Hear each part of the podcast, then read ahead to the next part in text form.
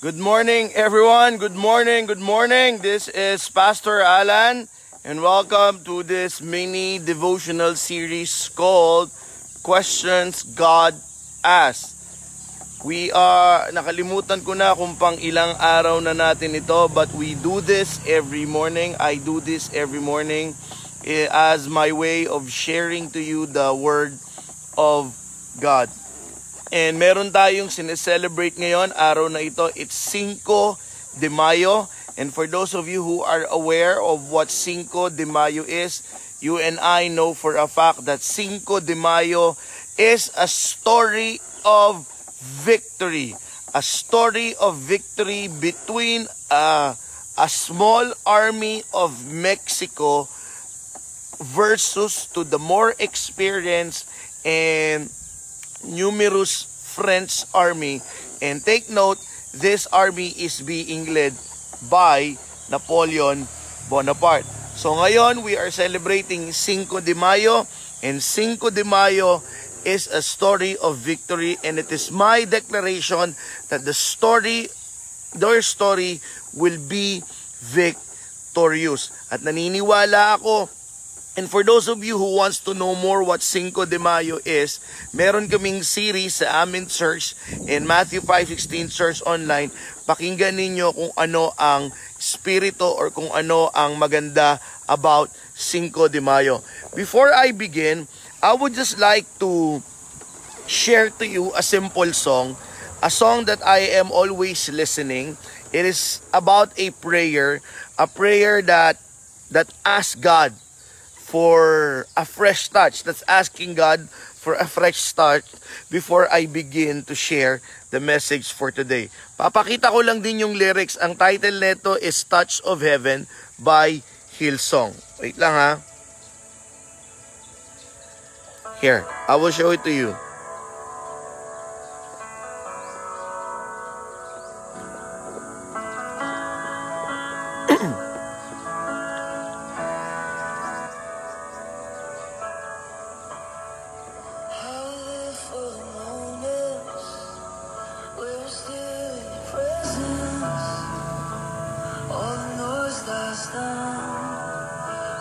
Speak to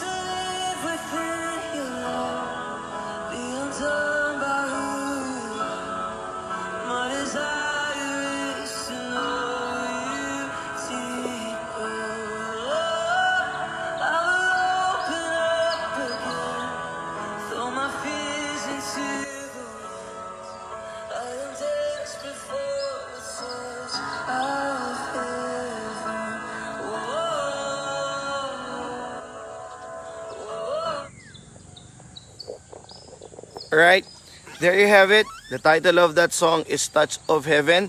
The very reason why I played that before I share to you the simple questions that God asked is that my prayer is that you and I would be able to diminish all the noises. You and I would be able to focus truly our hearts and our minds to our God so that we would be able to listen to what God is saying to us. Hello to Ate Gina. Hello to my classmate in high school, si Magdalena, and of course to my beautiful wife. The question God asked today is a questions that He asked to Moses. To Moses when they are experiencing uh, ang tawag namin dito, ang tawag natin dito sa sa idiomatic expression na ito is that they were caught between the devil and the deep blue sea. Ang ibig sabihin nung they were caught between the devil and the deep blue sea, kahit saan silang humarap na direksyon, mapapahamak sila. Bakit yon? Eh, all of this are happening, all of these things that I'm sharing to you is in Exodus chapter 14. Ano yung nangyari? Sa harap nila, merong dagat. Sa likod nila, merong galit na galit na army. Okay? And that is the Egyptian army. Because this story took place after Pharaoh send them out. Sabi ng Pharaoh, sige na nga, umalis na nga kayo. Ang kukulit nyo. Sige na, sige na. But then all of a sudden, Pharaoh changed his mind. So he decided to pursue them, probably punish them and kill them, or probably put them back into slavery. So, noong tumatakbo sila papalayo sa Egypt, they were faced with a sea. Alright? And then, nung hindi sila makatawid, nandoon sa likod nila yung Pharaoh. So that is what we call caught between the devil and the deep blue sea. Kahit saan ka magpunta, kahit saan kang tumingin direksyon, wala kang lalabasan, wala kang maliligtasan. So that is what they're doing. And they started, number one, cried, and then number two, start saying stuff that even the devil will be ashamed of saying that. Anong ibig ko sabihin? Of course, di ba, kapag ka nandoon ka sa sitwasyon na medyo mahirap, sit, uh, sitwasyon na talagang imposible labasan, umiiyak ka na lang. And then, after they're crying, while they're crying, they keep on saying stuff that even the devil would be ashamed of saying. Bakit? Sinasabi nila, wala bang libingan ang Ehipto? Dito mo kami ililibing? Sinabi na namin sa iyo, hindi mo na lang kami dapat niligtas. Dapat hinayaan mo na lang kaming mamatay doon. Let us go back to Egypt so that we could be their slaves anymore. Things, stuff that they said that hurt Moses' feeling and of course it hurts the feelings of God. Well, what do you expect? They were caught between the devil and the deep blue sea. They were in a seemingly impossible situation. Pero mag seemingly impossible situation, well, the truth of the matter is lahat ng bagay, pag tinignan mo talaga, seemingly impossible lang naman. Bakit? Mamaya sasabihin ko kung bakit yun ang sinasabi ko. So they started crying and they started spitting complaint against Moses. And Moses tried to pacify them. Ito yung greatest sermon niya in Exodus chapter 14, 14. Sabi niya, Be still. The Lord will fight for you. Doon galing yon. Good morning, Auntie Beron, and good morning, Trisha. Sabi ni Moses, habang nag-iiyakan sila, and then habang habang nagsasabi sila ng lies, labas nagsasabi sila ng complaint, do not be afraid. Be still. You need to be still. Sabi niya, the Lord will fight for you. That's in Exodus 14, 14. Wala pa rin. Reklamo pa rin ng reklamo. Iyak pa rin ng iyak. So, umiyak na rin si Moses. And while Moses was crying, here comes the question God asked. Why are you crying? Sa Tagalog, ba't ka umiiyak? That's the question. Why are you crying? And that is the question na maraming beses na tinanong sa atin. Tinanong sa atin yan nung bata tayo, ba't ka umiiyak? And alam mo, kapag ka magulang mo ang nagtanong sa noon, ba't ka umiiyak? Our parents will come to the rescue or our parents will understand ano ang dahilan ba't ka umiiyak and they will do something about it. 'Di ba? Ang sarap kapag may nagtanong sa iyo, ba't ka umiiyak? Especially pag galing yun sa taong mahal mo kasi alam mo, they will do something about it. Natanong na rin tayo niyan, itong matanda na tayo, ba't ka umiiyak? Yung problema ngayon, dahil tumanda na tayo, we have this sense of uh, we need to to to pretend that we are strong. Hindi, wala lang. Masakit lang, wala lang, kaya ko to. There is an article that I've read, mas mas magaling mag-express ng emotion ang mga hayop kaysa sa tao. ano ang ibig ko sabihin? Pasinin mo kapag ang pusa nasaktan, meow! Kapag ang aso, Arr! kasi nasaktan siya. Kapag ang tao nasaktan, lalo na yung mga edad natin, yung mga medyo may isip na pag nasaktan, mm, mm, Nasaktan ka ba? Hindi, okay lang, okay lang, okay lang. But the truth of the matter is, if they want to cry, they will cry. And at that moment, Moses cried. Because Moses doesn't know what to do anymore. At his back, may army na lalaban. In front of him, there is what we call the sea. I don't know what that sea is. Is it Dead Sea or Red Sea? I don't know. But it is a sea. So they were caught in the middle. So he started crying like all of us will do. And when he cried, here comes God. Why are you crying? Because the question, why are you crying, is for us to open our eyes that we have a God that can address the reason why we are crying. Why are you crying is also an indication for us it is okay to cry if you are faced with a seemingly impossible situation. Okay lang na umiyak, but not for long. Kasi ang tagal na ng iyak ni Moses. And there are a lot of times sa buhay natin, iyak ka lang ng iyak. God honors when you cry.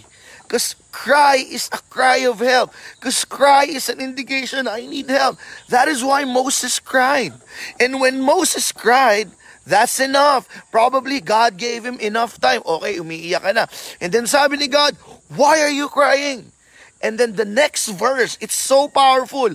Remember, the very reason why we do this thing, questions God asks, so that you and I will understand or will be aware every time God asks a question, there is an underlying solution beneath of the beneath on it and there is an awareness. And when Moses cried why are you crying? He remember ay oo nga pala meron Diyos na nagpadala sa akin. And then is the kicker sabi ng Panginoon why are you crying? Stand up and move forward That's the solution. Ba't ka umiiyak? Tayo at abante. That is why the name of our dog is Abante. That is very spiritual and prophetic to me because every time I look at that dog, I remember those days na pag humaharap ako, yung family ko, at yung aming church sa napaka parang imposibleng sitwasyon. I know that there is an expiration for my cries.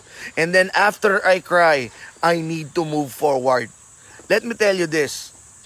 Sometimes, the best way to face a battle is not by tears, but by moving forward. Let me repeat that.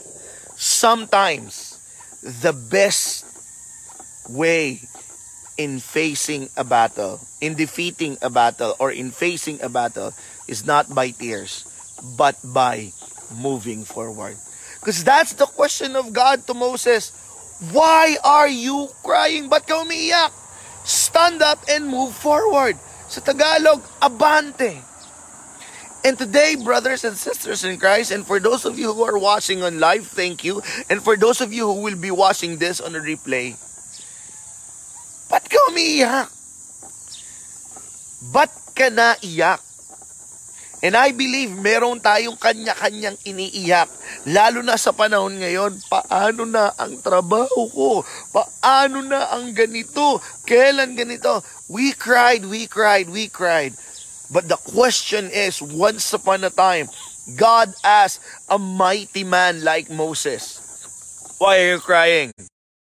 Stand up and move forward. Exodus chapter 14, verse 15. Kapatid, today is Cinco de Mayo.